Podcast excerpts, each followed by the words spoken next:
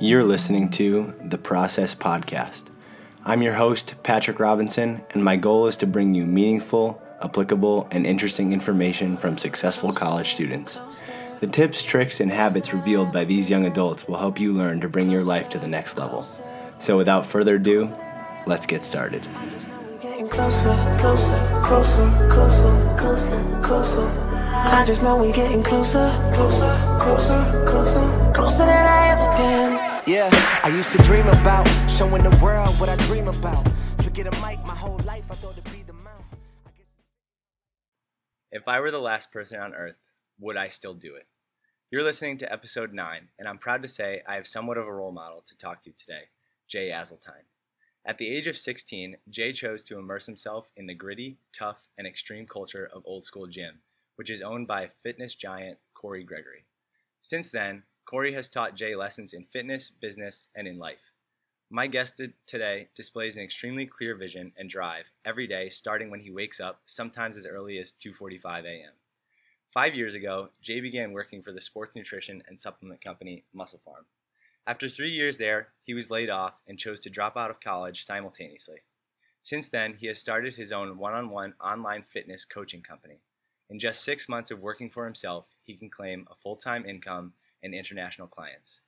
He has also made some money in real estate investing, but plans to get much more involved in it within the next few years. In addition to providing wisdom and motivation on a daily basis for his social media followers, Jay can say that he has eaten breakfast and hung out with a man you may all know, Arnold Schwarzenegger. What's going on, Jay? What's up, brother? You made me sound pretty awesome there. Yeah, you know, I do my best. I do my best. I love it. Um, so, can you talk a little bit about that opening quote that you provided and what it means to you? Yeah, man. So, it's from a book titled The War of Art. So, if you follow me on Snapchat, any kind of social media platforms, you see me post about it all the time. It's hands down my favorite book. It's it's total game changer. Um, I would say for 99% of people that read it. And that's the funny thing about books, right? Is that one book that that has a huge effect on me might have an effect on you, but it seems to be one of those books that across the board I have. That's one of the cool things about having some sort of social media following is that I have the ability to to have people uh, influence people with regards to what they read. You know what I mean? So the feedback I get from people on the book is unreal. But what does the quote mean to me? Um, I have a really personal experience with the quote. So, uh, rewinding after the whole MusclePharm debacle thing, uh, we got laid off there. It, very corporate type deal, and I went into real estate right off the bat as a real estate agent. And uh, I think I'd been an agent for two or three months, and I was reading that book for the second time actually. But um, that's a funny thing too is books apply to your life differently at different times of your life. And I was reading the book, and I came across that excerpt if you were the last person on earth or however it goes, would you still do it? And uh, and it can apply to a lot of different areas of life, right? It can apply to a daily basis where it's like you know what I mean, like I'm, I'm, and why am I doing this right now during the day? But it's more so like grand scale, and it's meant to be taken with a grain of salt, I think. But how I applied it was, okay, if I was the last person on earth, would I be doing real estate? You know what I mean? Like, would I be trying to sell houses? And, uh, and I was like, well, fuck no, I wouldn't be trying to sell houses. And, and also, the reason I got into real estate as an agent right off the bat after MusclePharm was because that was going to be an intro into the industry, and then I was going to get just balls deep into real estate investing.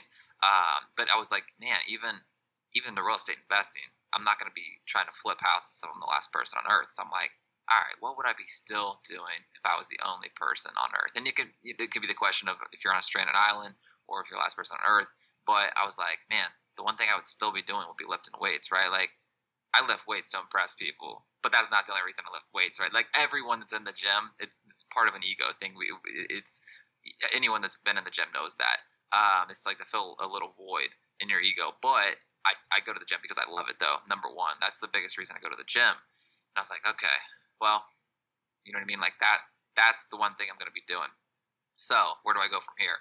So just the wheel started turning, and I had been one foot in, one foot out, and kind of building my brand and doing what I'm doing now for a long time. Not necessarily thinking about doing the one-on-one stuff, but trying to build up my social media because I've been around Cory for five, six, I think about five years at that point, and uh, I knew the game. You know what I mean? I've seen him do all the different stuff, and I knew I could do it, especially with the platform I had being so closely associated with Cory. You know what I mean? Like I had already built up a little bit of a following just from being so closely um, knitted with him at MusclePharm and, and whatnot. But I'd never really gone all in on the um, on the branding stuff and building my own fitness brand and, and all that good stuff. So I was like, all right, I kind of pondered it. And I think it was I think it was that day actually. I remember it really clearly. I think it was that day. It was a Saturday. It was weird, man. Everything became extremely clear for me. Like my vision, like everything came together. I knew exactly what I needed to do, what I wanted to do. I remember I went out. You know what I mean? I bought a uh, tripod, and that Monday like I started getting at it. And the biggest thing that held me back from originally doing that was the fear of being on camera, which is funny because I've always been a super anxious person. I never like being on camera. I never like being on the phone in front of people. Like super weird about all that kind of stuff. Never like being uh, the one in front of the class. You know what I mean? Like speaking up in front of the class.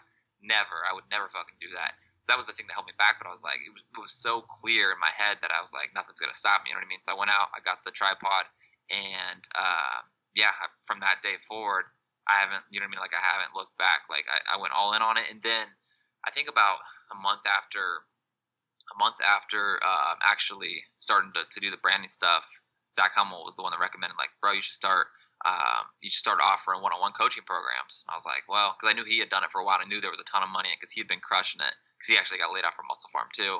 And uh, I was like, all right, well, I'll throw a post out.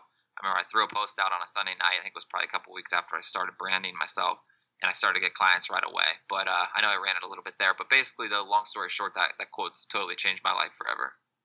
Awesome. Yeah, I know. Uh, at least in this day and age, people are really determined to find what makes them happy and what they're passionate about, and do it as their job. Well, in today's society, man, it's possible to do.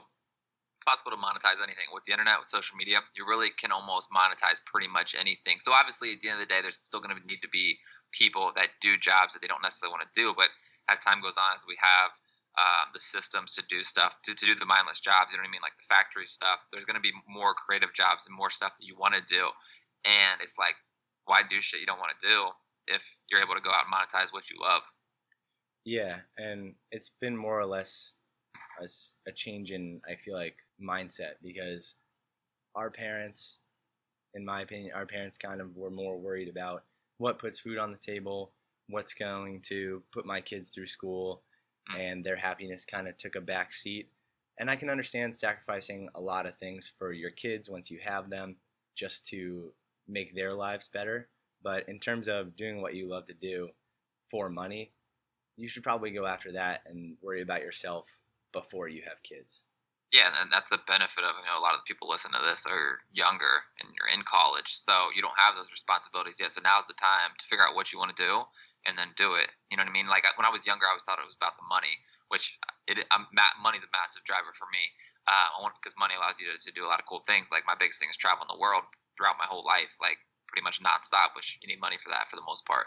Uh, but yeah, I didn't realize it was all about chasing your passion though. At the end of the day, like it, it's all about like it's not about how much money you make. Like Gary Vee, we'll talk about him down another question you got. But Gary Vee says he's got this quote that says, uh, "It's not about how much money you make; it's about how you make your money." Which for me, I didn't realize when I was younger how true that is. But now that I that I'm in, you know what I mean, the field that I love, and and I mean, fitness is, is I mean, working out's basically my nine to five now. Um, yeah, it, it makes sense.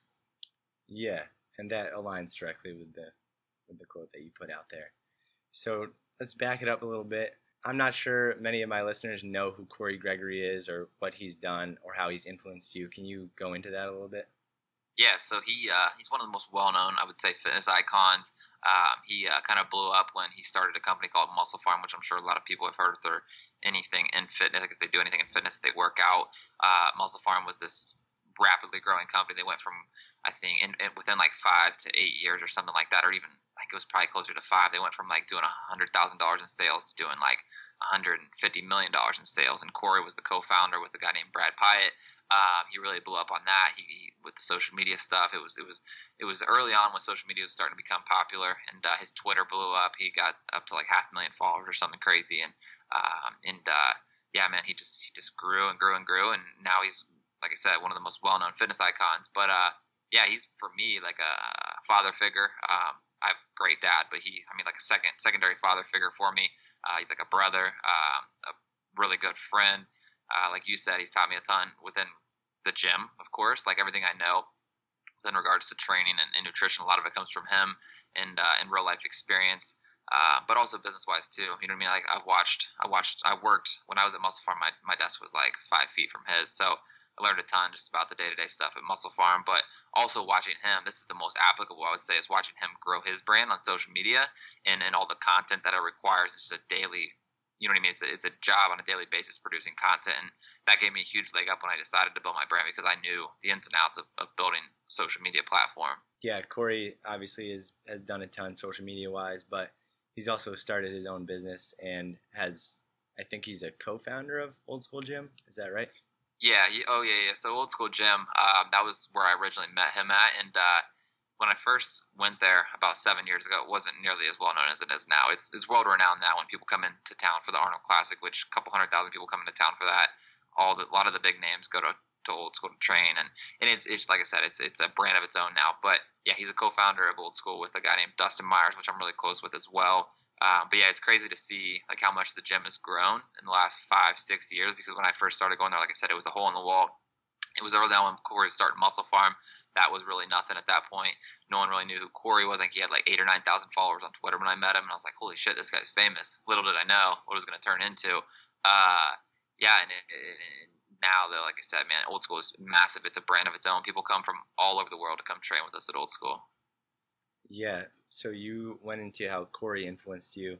How has the culture at Old School influenced you? Because from my knowledge, it's really it is old school. Like it's yeah, it's based upon you know old school bodybuilding techniques. It's not in any type of way a luxury gym. It's pretty, I guess, dingy. You could probably use a word. Mm-hmm. And yeah, how has that changed you? How has being around those type of people changed you?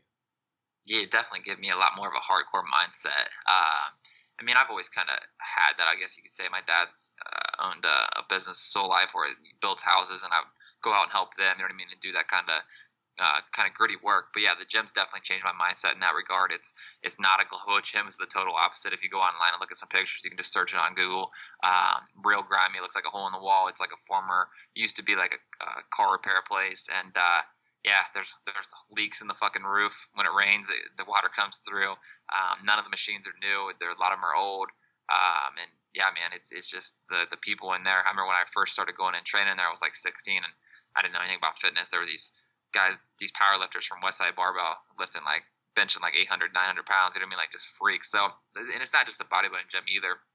It is a lot of classic bodybuilders there, but uh, there's power lifters there. There's there's guys that do boxing. Um, there's CrossFit guys there, Olympic lifting guys there. Dustin, um, the other co-founder, he does a lot of like sports type training. So he trains all the high state wrestlers um, and a lot of the Olympic guys from Columbus. So he does a lot of that type of training, like MMA type wrestling training. So there's there's stuff across the board. So it's cool. You get a nice uh, blend of, of different types of training.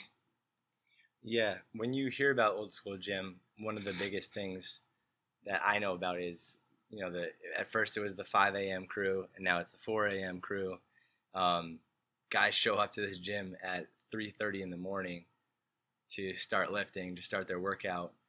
Why why is that? Why do people do that?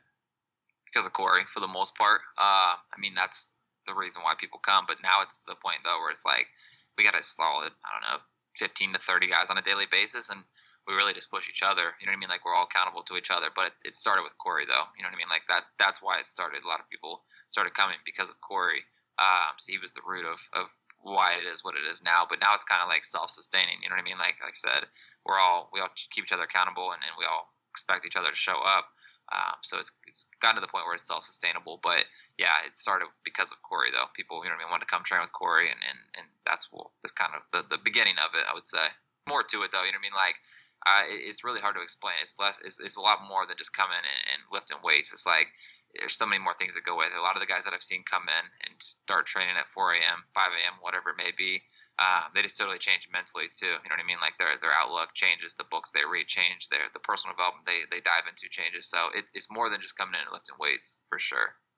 Why do you think waking up super early does that to you? And you use the phrase, I think, top loading your day or end loading, loading. your day front loading. Yeah, why why is that effective for you? What has that done for you?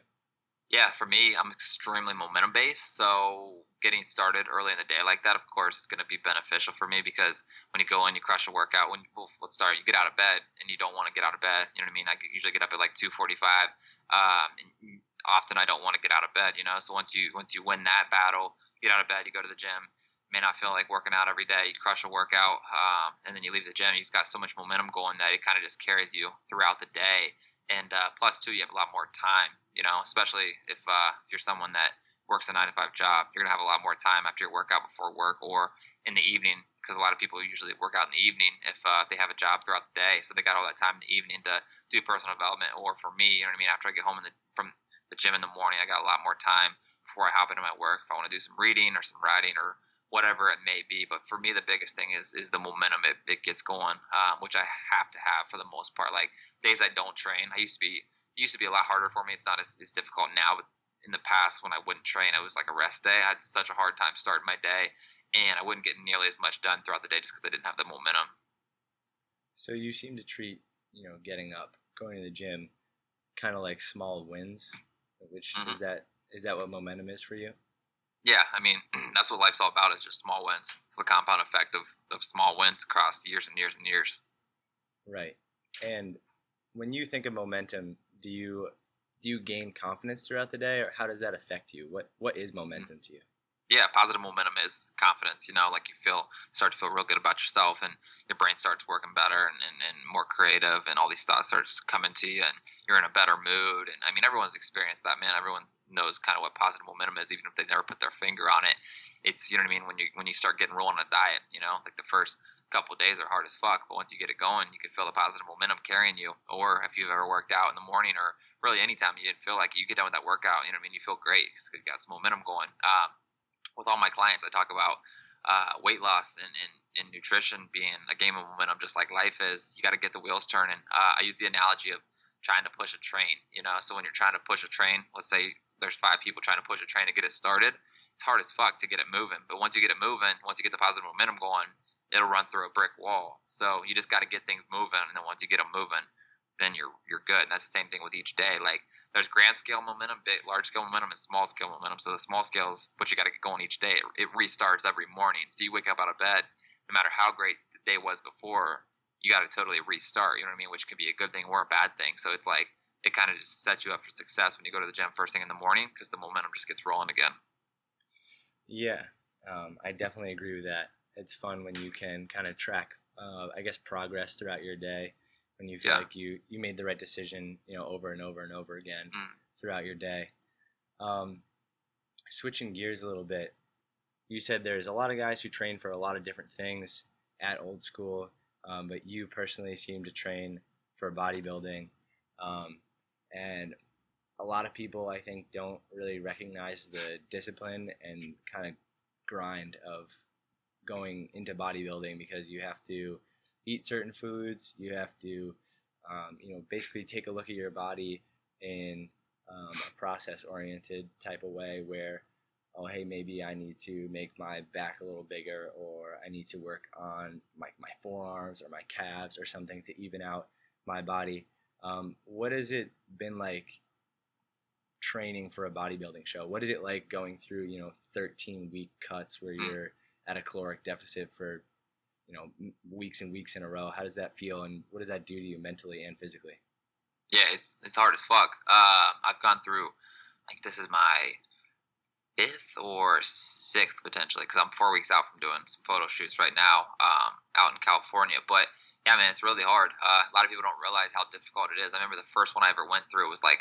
I think ten weeks of of going without any processed food or any cheat meals. Like, and I'm very structured. Like once I go all, I'm a very all in person or not in at all. So I got to go all in on something and and and not waver at all mentally. So like once I start something, I don't a diet for ex, for example in specific. I don't I don't do any kind of cheat meals usually once I get it started. So the first one I ever did was ten weeks long of, of zero cheat meals, being 100% scheduled out and structured. Well, meal ones at you know what I mean, like let's say eight o'clock, meal two at twelve, meal three five, meal four eight o'clock, and it's like it's like military basically, military scheduling and structure.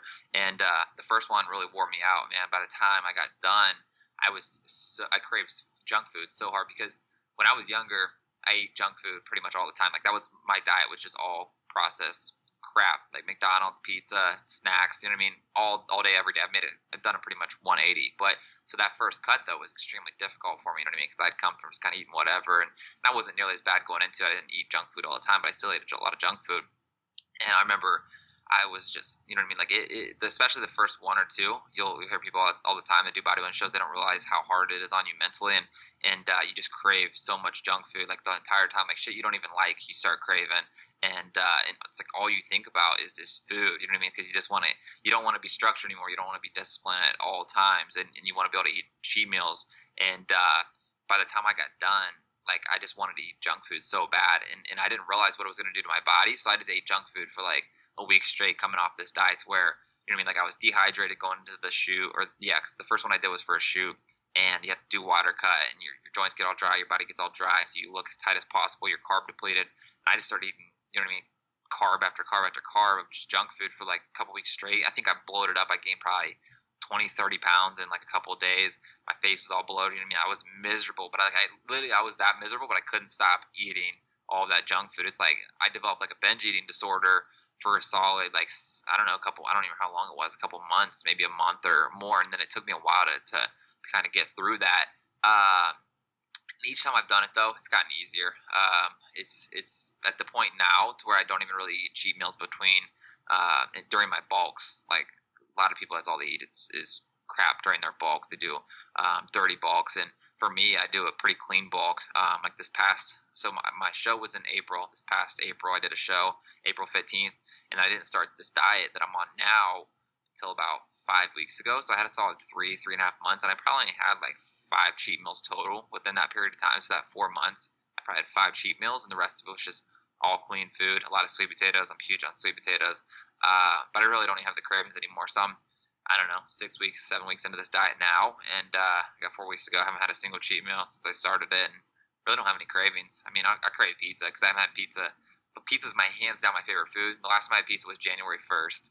Uh, I remember the day specifically because it was it was the last cheat meal I had before I started my cut for my show, which that was a 15 week cut. So the show, the prep for the show was 15 weeks, and I didn't have one single cheat meal during that 15 weeks. Um, I got wings once because I went um, got drunk at a at, at OU Athens, and uh, I had like you know what I mean, like a couple wings. It wasn't like I overdid it. Um, but yeah, 15 weeks of basically no cheat meals, and uh, it, I mean, it really wasn't that bad. By the end, I didn't really have the craving, just because it was my fourth or fifth time doing it.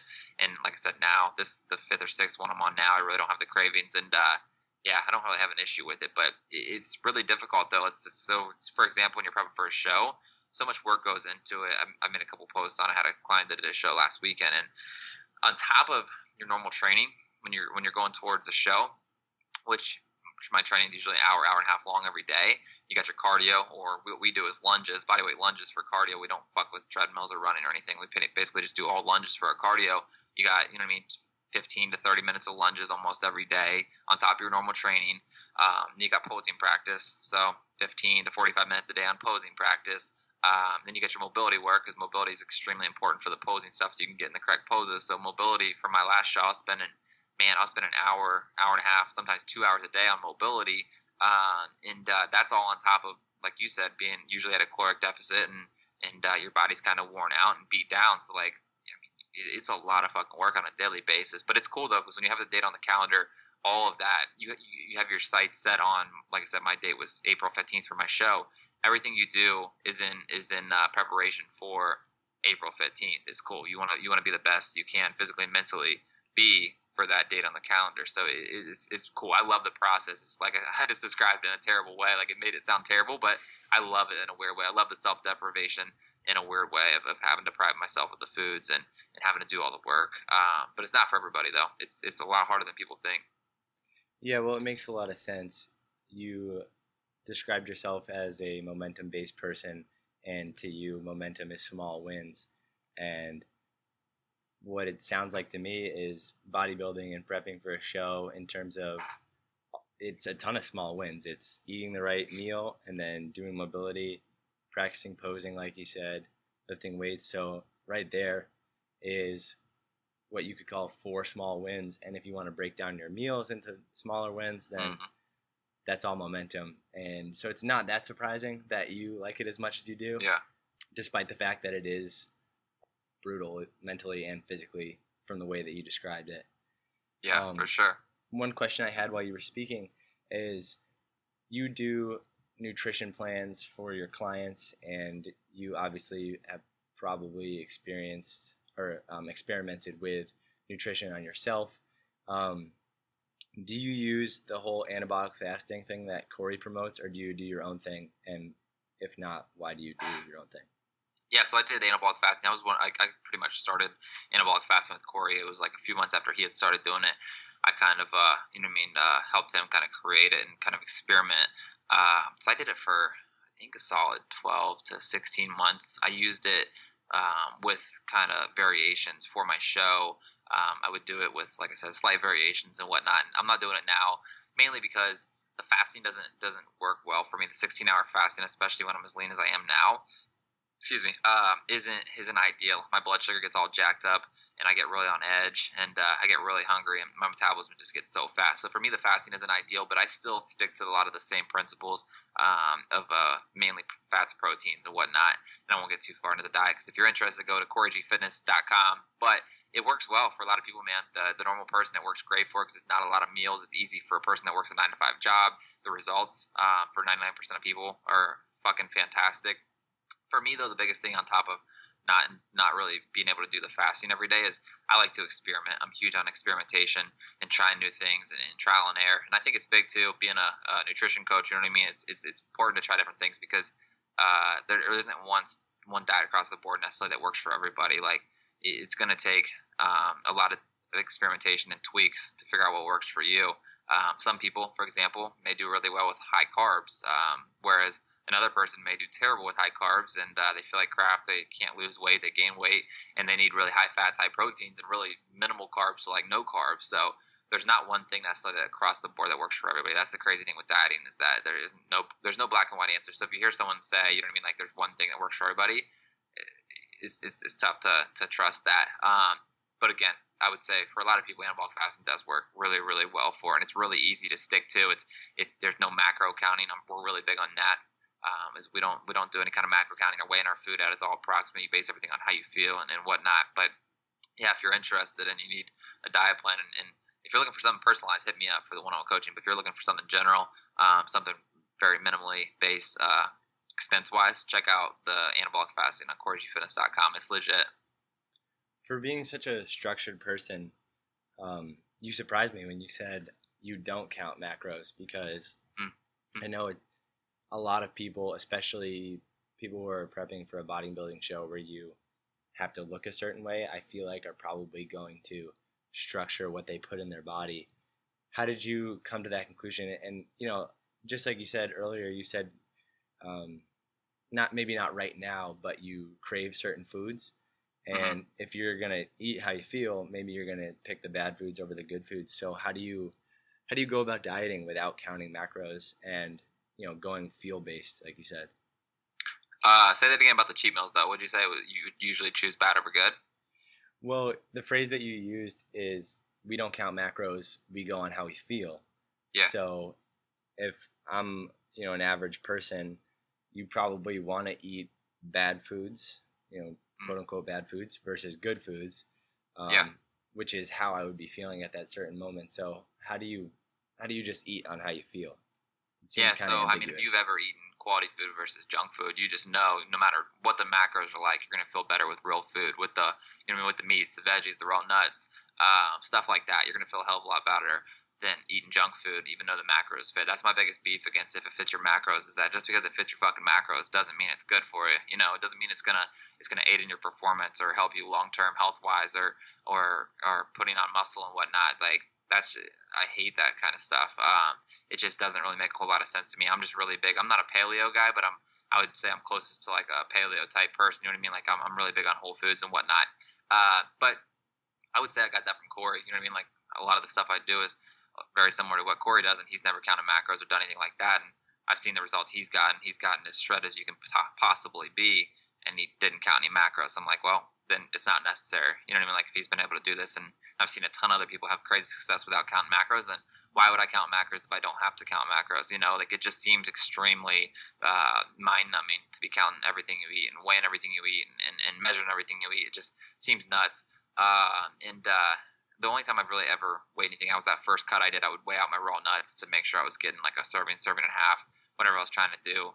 Uh, but yeah, other than that, I've never really, and, and occasionally, like, so for example, if I make a big shift in my diet, around like a cut, I'll count out my macros for one day, but it's very approximate. I don't weigh anything or measure anything, so it's all extremely approximate and kind of just based. You know what I mean? It's just kind of I'll go on online and see what the nutrition is of something and and uh, and go from there. But I won't weigh out the food to make sure it's exact or anything like that. So I have an idea. I have a very rough idea at all times of where I'm at carb wise and kind of where I'm at calorie wise and in fats and all that good stuff. But it just like I said, the biggest thing is if you don't have to count macros, why would you?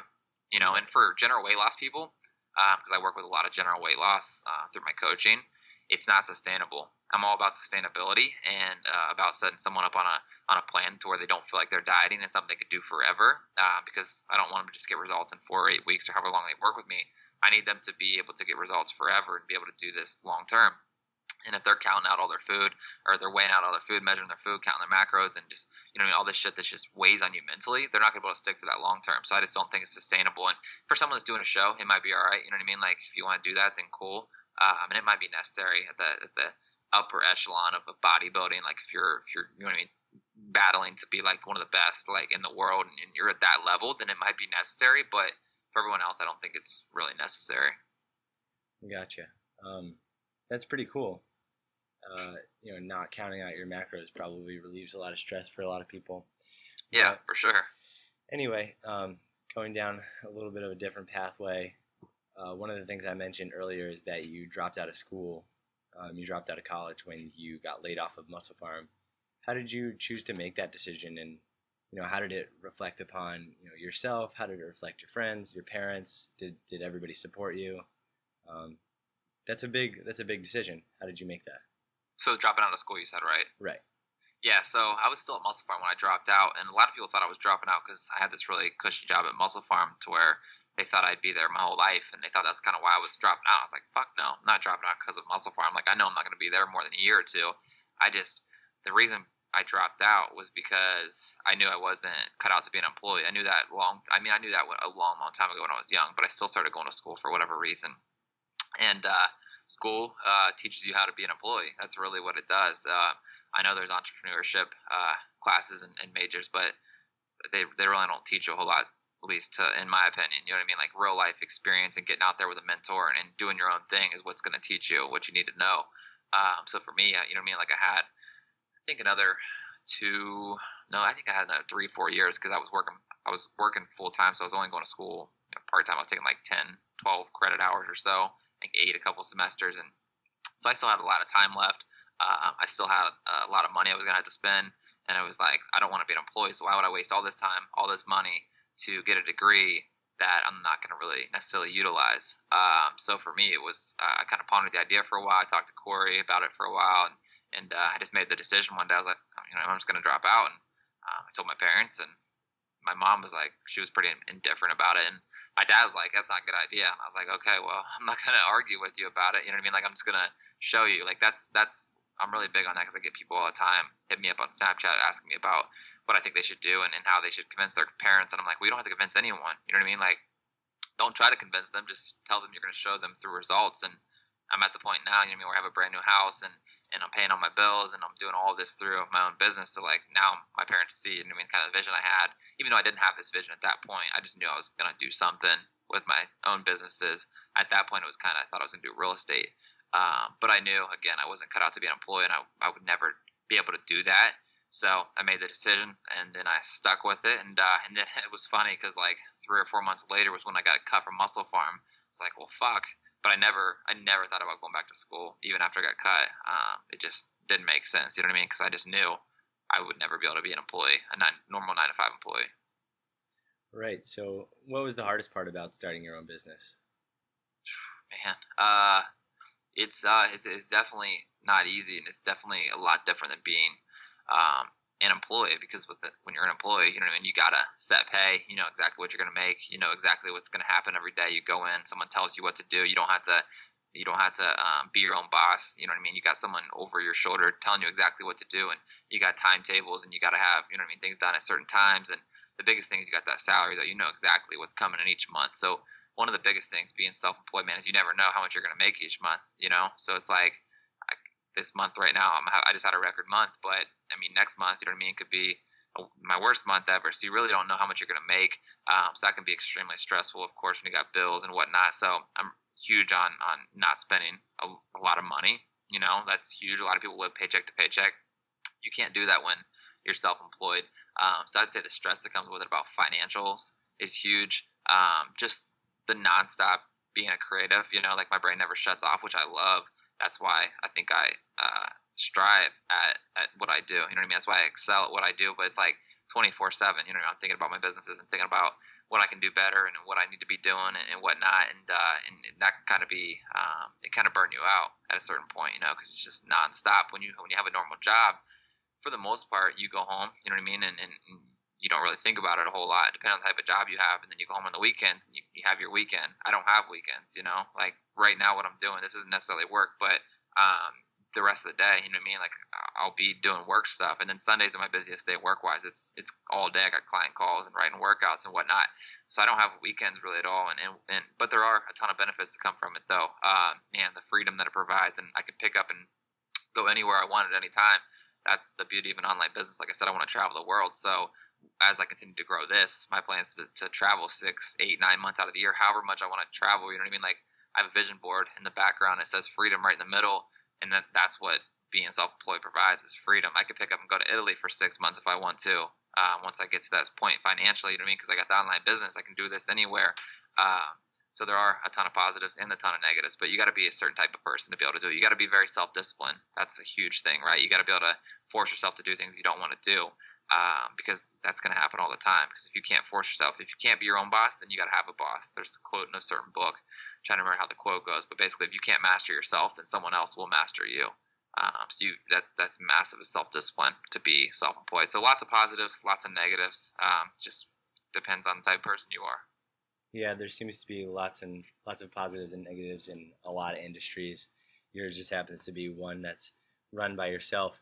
Um, what is that point financially that you want to reach before you start traveling? Because you, you do seem to be in one spot right now. You know, I think you're in the Columbus area. Is that right? Mm, yeah, yeah, yeah. So I'm outside of Columbus right now.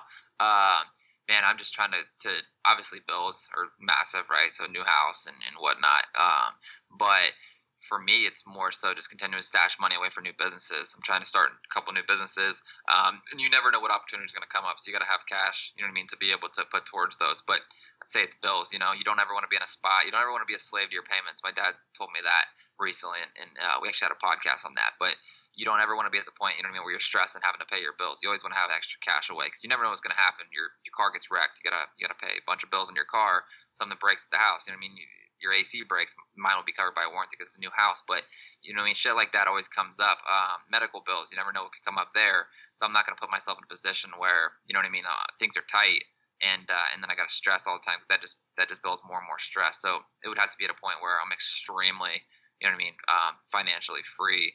But I mean, I travel now. Like I said, we're going out to Los Angeles for these shoots, which is a business, but it's also a business trip, but it's also work, um, or it's, it's also a uh, kind of like a, a, a vacation too. I'll be going to New York City soon, um, and a couple other trips probably this year as well. So I'm still traveling, just not quite to Europe yet. Uh, but yeah, I would say bills, and also um, not wanting to be under the gun with bills, but also having the money, having the cash to be able to invest in businesses when they arise. Yeah, I completely agree with everything that you said. Um, my dad always talks about how you you know credit and how you can't spend money that you can't have that you don't have, which Mhm. is which is credit essentially. When you use your credit card, you're spending money that you don't have yet, Mhm. or, or that you may never have, depending. A lot of people are buried under credit card debt, uh, but that's another point. Um, you talked about you know saving money and having money stashed away for you know basically for life. If your air conditioner breaks, if you have a flat tire, if you back into another car, something like that. Um, how do you get that started as a young person? How do you how did you get started saving money, and how are you able to like maybe save a few dollars here, save a few dollars there? Yeah, so Rich Dad Poor Dad. Uh, that was one of the first books I ever read uh, outside of school. That was one of the books that Cory recommended. Uh, highly recommend that for anyone that's that's within this age group, or really anyone in general. Talks about paying yourself first before you pay any of your bills, before you pay your taxes, before you buy anything. Um, take some money off the top. That that can be extremely beneficial for anyone that's having trouble saving money. You know what I mean? They're like, well, I don't have any money to save. Well, start with writing all your expenses down. You know what I mean? Everything you spend money on, kind of log it because you're gonna see shit that you don't need to spend money on, and then you can put that towards something else. And I think it's they usually say like 10 to 15 percent, take off the top and pay yourself. So when I was 18, uh, I started a, a, retirement fund, a Roth IRA. I started putting 100 bucks in a month. You know what I mean? Like just starting to to put that little bit away each month. But also I don't I don't necessarily do um, the logs with how much I'm spending, nor do I take it right off the top. It's more so for me. I'm just really good about not spending money on stupid shit. I don't go out to bars, and you know what I mean. Occasionally I will with my friends, but very rarely. Um, I don't go out and just buy food at restaurants all the time. I usually buy in bulk at the store. Um, I'm just really good about you know what I mean, just spending money on shit that I need to spend money on, and, and then the rest I just stash away. What are some really important places that you think people spend money that does not need to be spent? Uh, what age group? Just that depends. Uh, it doesn't matter. All age group. Let's go with let's go with college age. Let's go with our age. Uh, I mean, definitely uh, partying. You know what I mean? Like, I think I think partying's huge. I think it should you should go out and enjoy yourself as a college student. I wish I would have enjoyed myself more, but I was so busy working full time. Uh, but yeah, definitely the the partying, uh, going out and, get, and getting uh, food all the time. You know what I mean? Like, you can save a lot of money buying your own food. Um, man, there's just so much shit that people waste money on clothes, shoes. Um, like it, there's a big difference between needing something and wanting something. You know, like uh, if if you're trying to save money, then only get things that you need, and it's pretty easy to decide or to decipher between what you need and what you want. Right. Um, you mentioned you know starting starting your kind of business journey in real estate. Um, were you a real estate agent, or how did that mm-hmm. work? Yeah, yeah. I was, a real estate agent. I just after I got laid off from MusclePharm, um, I got a severance package, so I got paid for like six weeks after we got fired or laid off, quote unquote. Uh, and uh, yeah, so we got a severance package, paid six weeks, like I said, from not working at all, which was dope. So I got a ton of money for that. Um, and also, I was able to go on unemployment. So I was like, all right, well, this is the perfect opportunity to go take real estate classes. So I got enrolled in that. It was like a two week um, class where it was like 8 to 5.30 p.m. Monday through Thursday, which sucked. It was so boring. And uh, was able to knock that out, though, while getting uh, all the severance. And I think I was getting unemployed unemployment at the same time, too, which was pretty good money. It was half of what I was getting paid at MusclePharm. So I still had money coming in while I had a ton of money in the bank, too, um, from working, you know what I mean, full time salary job benefits as a college student. So I already had money put away before I got laid off, and then all of the severance and unemployment. Um, so yeah, I went and did the real estate stuff, got the classes done, and I knew that my parents were about to sell their house. They had a pretty pretty nice house um, for a pretty expensive price. So right as soon as I got out of real estate classes and I got my uh, my license, I was able to list their house. You know what I mean, and get paid uh, pretty big time for that because you get about two and a half percent of the the sale cost, uh, which for you know what I mean three hundred plus thousand dollar house you get a lot of money for. Um, and then, uh, yeah, like I said, I sold that one. I sold another house. It was a little, little cheaper, like hundred something thousand dollar house. And then at that point was when I stumbled upon uh, that quote, which put me pushed me into the fitness stuff. Gotcha. Do you plan to stay in real estate investing at all? Yeah. So where I'm sitting at right now, I'm sitting on a pretty golden egg in my house. Um, like I said earlier, my dad's a builder. He owns his own custom home building company. So he built this house for me at cost. Um, and with new build houses, if you live in it for two years, you can sell it and your profits are tax free. Whereas if I would try to sell it six months after I moved in, I'd pay capital gains taxes, which is like I think twenty something percent. So let's say I sell this house for two hundred and seventy thousand dollars. What's ten or fifteen percent? You know what I mean of of that? That's a lot of money. So I'd be right out of my profit. So uh, next summer I'll be able to sell. That'll be two years the profits will be tax free. I want to pay. I want to pay zero percent taxes. Man, it'll be cash money. Um, the building profits with my dad. The market's extremely hot, and it's it's continuing to get hotter. So I should make a ton of money on this house. And then what I'll do is, um, I'll put uh, it'll be more delayed gratification, but I'll take the the profits from this house, and then I'll put it into my next real estate investment, which will probably be a duplex in Columbus, because I live where I'm at right now is out in the boonies. It's about 40, 45 minutes from Columbus and about 30 minutes from really any kind of civilization, uh, any kind of Starbucks or anything like that. So uh, what I'll do is I'll probably buy a duplex near downtown in, in one of the suburbs of downtown in a really nice area. Um, I will uh, rent out one side. Let's say my mortgage is two thousand dollars. I rent out one side for twelve, thirteen hundred dollars. Um, on my side, I'll have two or three bedrooms. So if I want to bring in a roommate, I can get a roommate for say five hundred bucks a month. So um, or probably even more, six, seven hundred and then I'll actually be living there for free while actually making money potentially while living there. And then, um, and then if I decide a year or two down the road, because I want to move out of Ohio at some point too. So a year or two down the road, if I decide to move somewhere, I rent out both sides. I'm cash flowing five, six hundred dollars a month while building up the equity in it. And then at some point, you know what I mean, the mortgage on it will be paid off to where it's I'm making, you know what I mean, two thousand something dollars a month maybe with pure cash flow. And uh, I'll probably continue to, to build up um, duplexes over time and uh, multi units because I definitely want to have a lot of passive income through real estate. So this is where I'm at right now. The house I'm in right now is like my Kickstarter for all my real estate investing. Yeah, I just thought of a ton of questions to ask you uh, while you were talking throughout that, but I think the biggest one is how do you, you know, it seems like you kind of got like pushed into like a really good Kickstarter, like you said, like the house. Oh yeah, not everyone in. has the opportunity to have their dad be a builder. Right. So, you know, for a, for someone like me, how would I start to get involved in like real estate investment if I don't have the opportunity that you had? yeah, you're gonna have to figure out a way to do it without having uh, having cash. All right. Anyway, my my next question is about you, you seem to even though you dropped out of school, you seem to know a ton about personal finance um, and financing. You're even using kind of some words that I don't know. You're using some languages. Again, I'm a science major in school, so I've kind of avoided the whole business and finance route. Um, did you did you learn that all your on your own, or did somebody help you with that? I would say uh, mainly just working with Cory. Uh, I mean, he's such a high level businessman. He's working on you know, like his third million dollar business. Um, plus books he's led me on to as well. Uh, a lot of books like Think and Grow Rich, like I mentioned earlier, that was massively beneficial for me.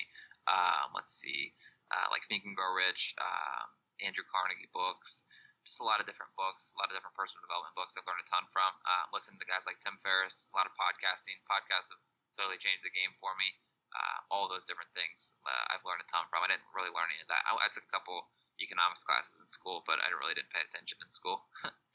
right. So it sounds like being around the right mentor is is pretty valuable. And podcasts, man, because you got mentors you never meet before um, or ever. You, your mentors could be dead through books and through online videos and whatnot. Right. Yeah.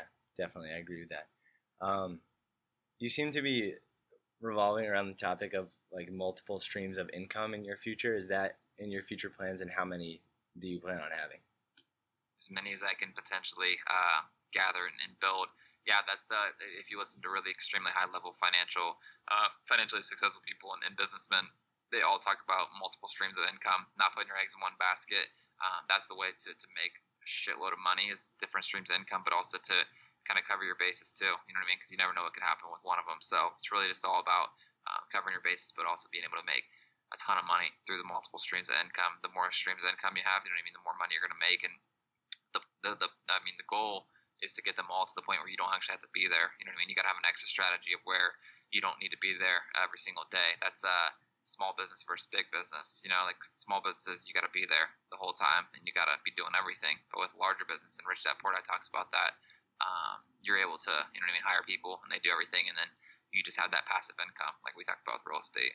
Right. So from where you're sitting right now, uh, in your future, how many streams of income can you see on the horizon, and what are they? Like the next, like what, five years, two years? Sure, five to ten years, even. Um, obviously, the the one-on-one business um, will definitely be one of my biggest ones. Um, I'm working on building a clothing line. Um, hoping that got pushed back a little bit because some issues with uh, my partner's wife, health issues. But uh, the clothing line for sure because as you build a brand on social media, you are able to, to, to build things like clothing brands. You know Because there's people that follow you, um, they, they want to buy stuff from you because you give so much to them. Plus, if it's a quality line, which we're going to do it, you know what I mean, uh, the most. Um, so the clothing line for sure. Working on a potentially a new business here soon, um, a wellness business for um, where basically would go in and work with corporations, wellness programs and whatnot, where the corporation would pay. So that would be uh, potentially three right there. The real estate, um, as I build up my portfolio, would be four. And then, like I said, man, you just never know when you when you have the right connections and, and, and you have the right friends and you surround yourself with the right people, you never know what kind of business opportunity is going to come up. So it's impossible for me to uh, you know mean to forecast what's going to what's going to be um, on my plate here in the next even the next six months, twelve months, two, three, four, five, ten years. It's literally impossible because if you know I mean, if something comes up and, and it's a good idea and, and I want to be a part of it, then I'm gonna go forth with it if I have the time. So yeah, it's the that's that's one of the important things about surrounding yourself with like-minded people, you know, and and, and having connections because business opportunities will always arise. You just got to be prepared for them. Right. It sounds. Uh, So I'd like to have fucking like you know like seven, eight, and eight streams of income here in the next ten years. That'd be ideal. yeah, I definitely agree with the whole getting yourself around like-minded people, especially in your case because connections in business are pretty Everything. are everything really. Um, you also on your social media you talk about Buddhism and mindfulness, um, and living in the moment. How does that how does that play a role in your life? it's I mean it's everything. It, plays a role in everyone's life. Uh, it's kind of a way to because a lot of people don't even know what mindfulness is and living in the moment. Uh, I, I kind of describe it this way, right? So often we'll be driving. Let's say it's a 30 minute drive. You go that whole 30 minutes. You don't even you, you forgot that you were even driving. You know what I mean? Like you, you, you get to the place you were you were going to, and you're like, where? Did, how did I even get here? You know what I mean? Because you're so trapped in your thoughts. You're constantly there, there's voices in your head at all times, back and forth. There's chatter nonstop. You're thinking about this, thinking about that. You're you're you're you're, you're procrastinating on something, or your brain's telling you to do this and it's not telling you to do that, or whatever. It's really hard to describe, but there's always chatter in your head, and you're always trapped in your thoughts, and, you, and you're missing the beauty of life, which is right in front of you. You know, like when you truly live in the present moment, everything is, is beautiful and it just blows your mind. Like I got these sunflowers out in front of my window in my office, and when you're in the present moment, you're truly just here. You know what I mean? Looking at that, and it's like, holy shit! Like this is crazy. Like you realize how crazy life is. Like we're in this, we're trapped in this weird, you know what I mean, globe that has this atmosphere. That outside of that atmosphere is an infinity of darkness and, and space that goes on forever. To our knowledge, we really don't know. You know what I mean? What's out there, and it's it's it's absolutely insane. But when you get trapped in your thoughts and, and you, start to blow things out of proportion, you know, like this little thing that this guy said to me, you can fester over that for a whole fucking day, and you forget that how lucky you are to be living here. You know, like it just it just keeps you based and it keeps you uh, very uh, gracious and uh, it just makes life a lot more beautiful. But it's extremely difficult. Um, it's it's a constant practice, you know, because it's just so easy and it's just kind of our our natural state to be in our thoughts and trapped in our thoughts. So the best way I could put it, man, is just to check out a book called The Untethered Soul, and then also um, The Power of Now. Those that- books were really kind of. Was that? Is that Sam Harris, The Untethered Soul? No, Sam Harris. I'm reading a book by Sam Harris right now. It's called um, Waking Up.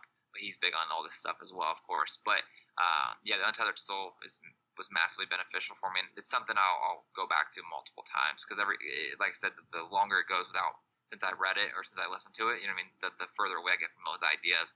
Meditation's the same ideas. It's being present and kind of uh, not shutting off your thoughts, but um, stepping back a layer and realizing that you aren't your thoughts. Because a lot of a lot of the time we, we associate ourselves with our thoughts, like we think we are our thoughts, but that's not actually true. Um, according, you know what I mean, to these to these uh, practices, it's more so that that we are the observer. That's the idea of meditation Buddhism. We are the observer. The thoughts are an object, just like this computer in front of me is an object.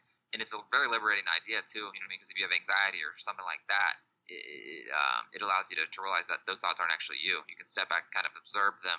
And uh, there, I mean, there's so many benefits to, to these ideas and these practices, but and it's, it's so difficult. It's, it's, it's a constant um, progression and something you got to work on every single day. And man, I'll catch myself going days and weeks, you know what I mean, without living in the present moment really, and just constantly trapped in my thoughts and being someone that, that never really stops thinking, like myself, being an anxious person. That's usually what anxiety is, just constant thoughts, um, worst case scenario type thoughts, and just everything in general. Um, it can be extremely beneficial. You know what I mean? It gives you peace of mind. Like there's, I'm, I've never been as happy as when I'm truly able to, to live in the moment for extended periods of time. It's, it's crazy. Yeah, I took a Buddhism class my senior year in high school, and you know it stuck with me. I, I don't practice per se mindfulness mindfulness or you know meditation or anything like that, but you know it's it's four years out since that class, and I still think about a lot of the values, and I ended up you know I've read different books and you know posts and articles, blogs, whatever about mindfulness, podcasts, um, things like that, and it's something that even if you don't know about it, it ends up popping up in your life. Like you, you Oh, end it up. applies to everyone's life. Like I said, everyone's got that chatter in their head, and that Right. constant being stuck in your head. That's this is a good way to put it too. All unhappiness comes from either the past or the present. You know, there's never unhappiness in this present moment. You and I sitting here on this podcast talking back and forth. There's literally nothing for us to worry about. You know what I mean? Any kind of financial worries, they aren't happening right now. Uh, you know what I mean? Literally, everything across the board that's causing unhappiness is not in the present moment. So if you can really figure out how to live in that present moment as much as possible, you're going to be much more happy because when you think about it, next time you're unhappy and you're depressed or you're real upset, kind of watch your thoughts, you're going to realize it's because something happened earlier in the day or something happened yesterday or something that's coming up later in the day that you're stressing about. It's never in the present moments. That's the most beneficial part of it is that it just brings so much happiness and, and, and pushes away so much unhappiness. So do you think you should like be happy while you can? So you said you you- looking ahead if you're stressing about something in the future, it's it's in the future, so you should live in we the just moment. I, I think you should attack things as they come you know what i mean like yeah there, there's definitely i mean it's all a balancing act i'm huge on having a vision and, and, and thinking about things that are going to come up down the road but i mean a lot of the time we, we come up with all these ideas in our head and, and all these worst case scenarios that never actually play out you know? So we spend 99% of our time worrying about things that aren't ever actually going to happen. Um, so i think yeah it's really important to just take things as they come and figure things out as they are put on your plate. Yeah, that seems to be what mindfulness is all about. All right, well, we're getting towards the end of the podcast, and I have one last question that I have probably asked my guests since um, maybe episode three. Um, again, like I explained to you earlier, it's a, it's a question that I derived from Lewis Howes, um, and it's it's titled "The Three Truths." It's a scenario question, um, and the scenario is that you're on your deathbed. Um, it's your last day of life you're surrounded by your friends and family and whoever else you want to be there. Um, your legacy that you have left behind until this point has completely been erased. Any posts, any videos, any books, um, any articles that you've ever played a part in or written directly are gone. Um, and a friend or family member comes up to you and hands you a piece of paper and a pen and says, Jay, um, this piece of paper is going to hold your legacy from here on out um, write down three things that you know to be true. Um, what are those things for you? yeah, be yourself. Uh, being authentic is always gonna like get you a lot further. You know what I mean? Than, than putting on a facade and trying to be something you're not. Um, I would say discomfort equals growth. I actually was looking at my vision board because I have these things on the left side of the board, and one of them says discomfort equals growth. So know that those uncomfortable situations you're actually going to grow from. Um, I think it's really important to put yourself in uncomfortable situations and do things you don't necessarily want to do uh, because you're going to grow a lot from that. And um, hard work is irreplaceable. You know, like yeah, there are. It's really important to come up with systems and, and do things better and, and be able to do things faster and more efficiently. But at the end of the day, I mean, Gary Vee talks about it all the time. It's, it's literally impossible to replace hard work. So at the end of the day, hard work is one of the most important uh, things you can do, and and uh, and, and it's, it's totally irreplaceable. Right. Well, those are those are three definitely extremely valuable things. You're definitely the fastest person to come up with those, hands down. Uh, just to reiterate, reiterate, be yourself, hard work, and what was your other one? Um, what, oh yeah, uh, discomfort equals um, equals growth. Awesome. Because a lot of people, man, they're afraid of, of discomfort. You know what I mean? Like it sucks in the moment. Like it's not fun to be uncomfortable. But if you can realize that on the other side of that that um, that road, you know what I mean? There's gonna be a pot of gold. You're gonna you're gonna grow from it. Then it's a lot Yeah. easier to get through it. Yeah, one of my favorite people who I, I read a couple books and I listened to his podcast. Um, his name is Jocko Willink. Have you ever heard Yeah, someone just texted me about Jocko Willink because I told him to read something about him actually while we were talking on you- this podcast. His, his thing, yeah, absolutely. His thing is discipline equals freedom, which is discomfort Yeah, equals growth, essentially. kinda. Same yeah. thing. Um, anyway, check him out. I don't know how deep you've gone into his stuff, but he's pretty cool. Yeah, Um, yeah. I've listened to his podcast uh, and I read his book, Extreme Ownership. He's a cool dude. Yeah, awesome. Um, all right, so to end things, I, I want to acknowledge you for um, a bunch of stuff, really, but I'm only going to pick you know three things because I got to keep it short.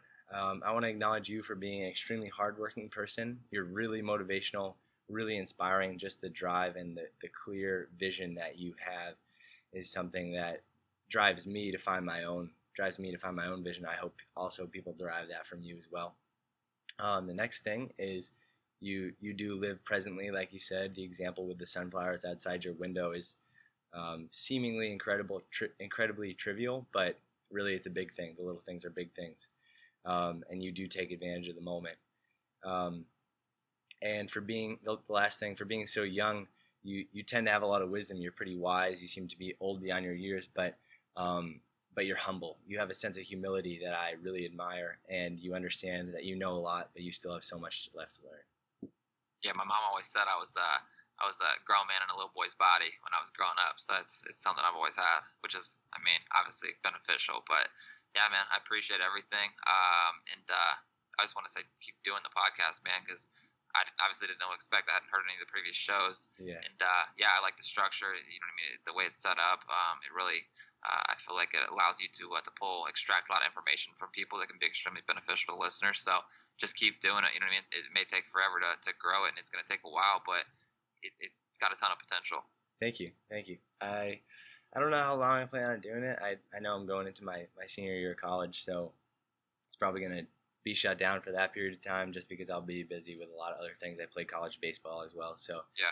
I got a lot on my plate, and to do this every week is something that I'm not sure I could handle, especially at the the quality that the yeah the level of quality that I would like. Mhm. Um, but thank you, it means a lot. It's been awesome to have you on the show. Um, do you want to throw out any any Twitter handles, Snapchat, Instagram, where they can find you, where they can look up your stuff? Because you mentioned, you know, a few little things like you mentioned a book here or something about Cory here or something financial here that you may not derive the total value out of it unless they find you on on social media or they find a, a blog post that you've written. Um, Yeah. yeah. So can you throw those out real quick? For sure. Um, yes, I'm always on social media. That's what drives my business. Um, so hit me up on literally all platforms Twitter, Instagram, Snapchat, Instagram. They're all J A Y underscore Azeltine, A Z E L T I N E. Awesome. Thank you. Um, and anybody out there can follow me, Twitter, uh, Instagram, at prob33. Um, and once again, Jay, thanks for coming on. Really awesome to have you on here. Um, and to all my listeners out there, I'll leave you with what I always leave you with. As always, trust your process.